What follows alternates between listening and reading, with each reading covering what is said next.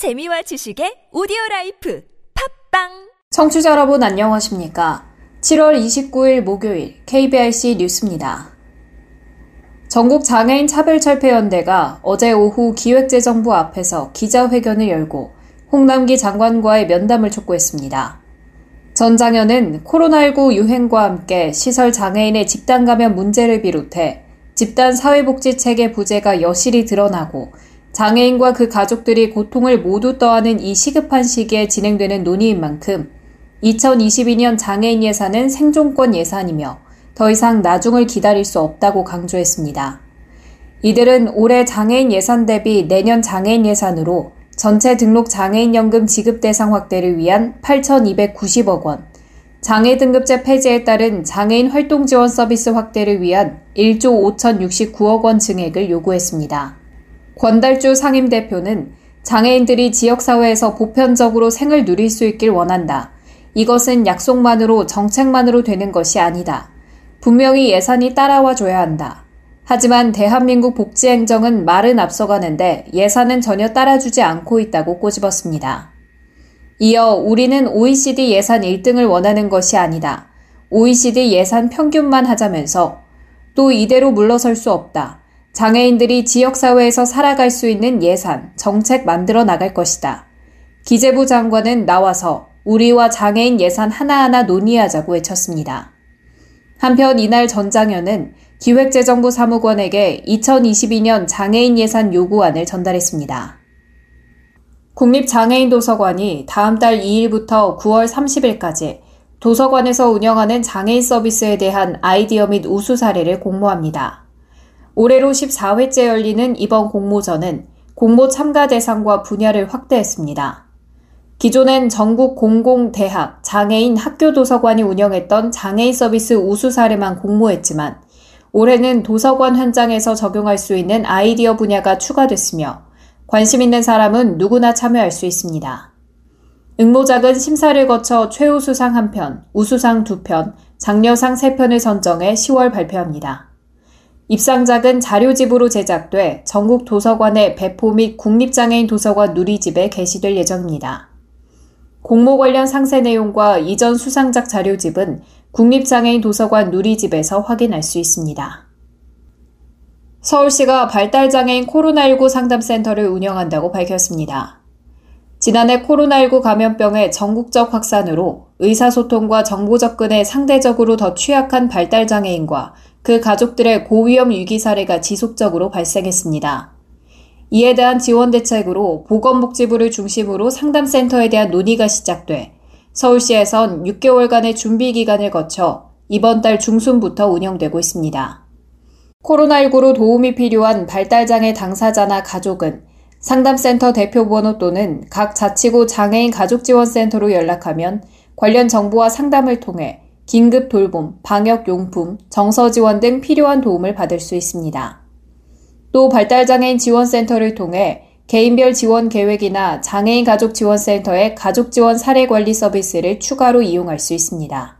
아울러 상담센터에 대한 발달장애인들의 정보 접근성을 높이기 위해 발달장애인용 읽기 쉬운 안내지를 제작해 8월 중에 각 자치구 장애인 가족지원센터를 통해 배포할 예정입니다. 대구 장애인 차별철폐연대는 오늘 국민연금공단 대구지역 본부 앞에서 국민연금공단 대구본부 장애인 활동지원 서비스 관행규탄 기자회견을 개최했습니다. 다사 장애인 자립생활센터 김병관 소장은 공단은 장애인들의 거주 생활, 신체 활동 등을 종합해 조사하고 합당한 활동 시간을 판정하는 핵심적인 기관임에도 불구하고 지금 공단의 행태는 도저히 이해할 수 없으며 우리는 이를 규탄하고자 모였다고 말했습니다. 이어 그저 종합조사표만의 문제라고 생각하지 말고 절차 자체에 문제가 있는 것을 깨닫고 조치하라. 하루빨리 공단이 정신 차리고 장애인들이 일상생활에서 고통 없이 살아갈 수 있도록 여건을 마련하길 바란다고 꼬집었습니다. 함께하는 장애인 부모의 전은혜 회장은 장애인들을 지원하는 모든 지원 체계 중에서 중요하지 않은 게 없지만 활동 지원 서비스만큼은 없어서는 안 되는 정말 중요한 서비스다. 그럼에도 이런 일이 반복되고 있는 것이 개탄스러울 뿐이다고 울분을 토했습니다. 이어 이 서비스는 공단 직원이 그저 숫자, 점수를 함부로 매겨 결정해도 되는 서비스가 아니다. 장애인의 삶을 제대로 들여다보고 어떤 지원이 필요한지 정확히 판단을 해야 한다고 강조했습니다. 장애인 단체가 김소연 국민의힘 대전광역시당 시정감시단장을 대상으로 국가인권위원회에 차별 진정을 제기했습니다. 지난 25일 김 시정 감시단장은 본인의 페이스북을 통해 X신인회로 시작하는 장애인 비하글을 게시했고 장애인 당사자들이 문제를 제기하자 다음 날인 26일 본인의 페이스북에 사과글을 게시했습니다.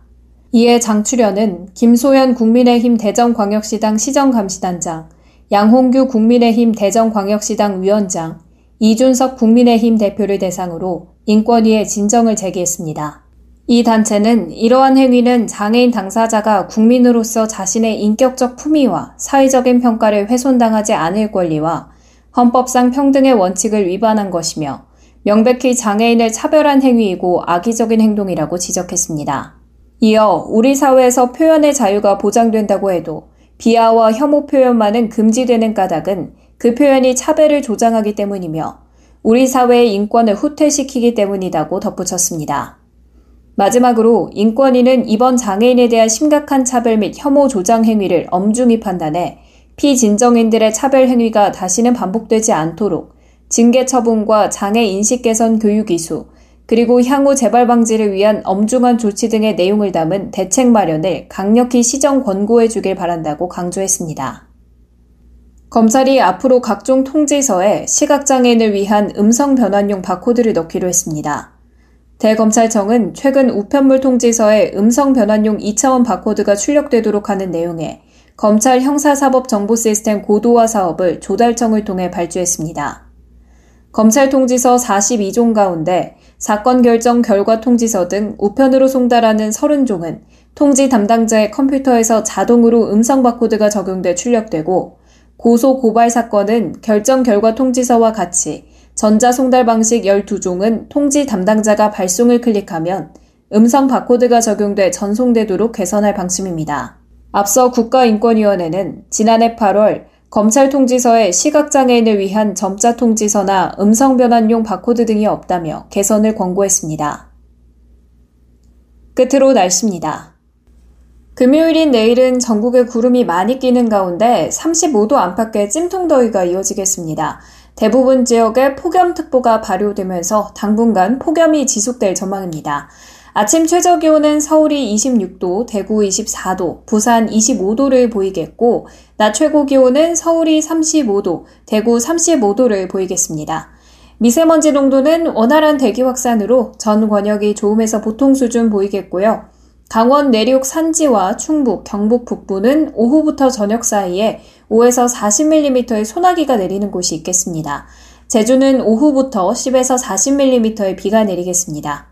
새벽부터 아침 사이 일부 내륙에는 안개가 끼는 곳이 있는데요. 서해 먼바다에서는 바람이 강하게 불고 물결이 높게 일겠습니다.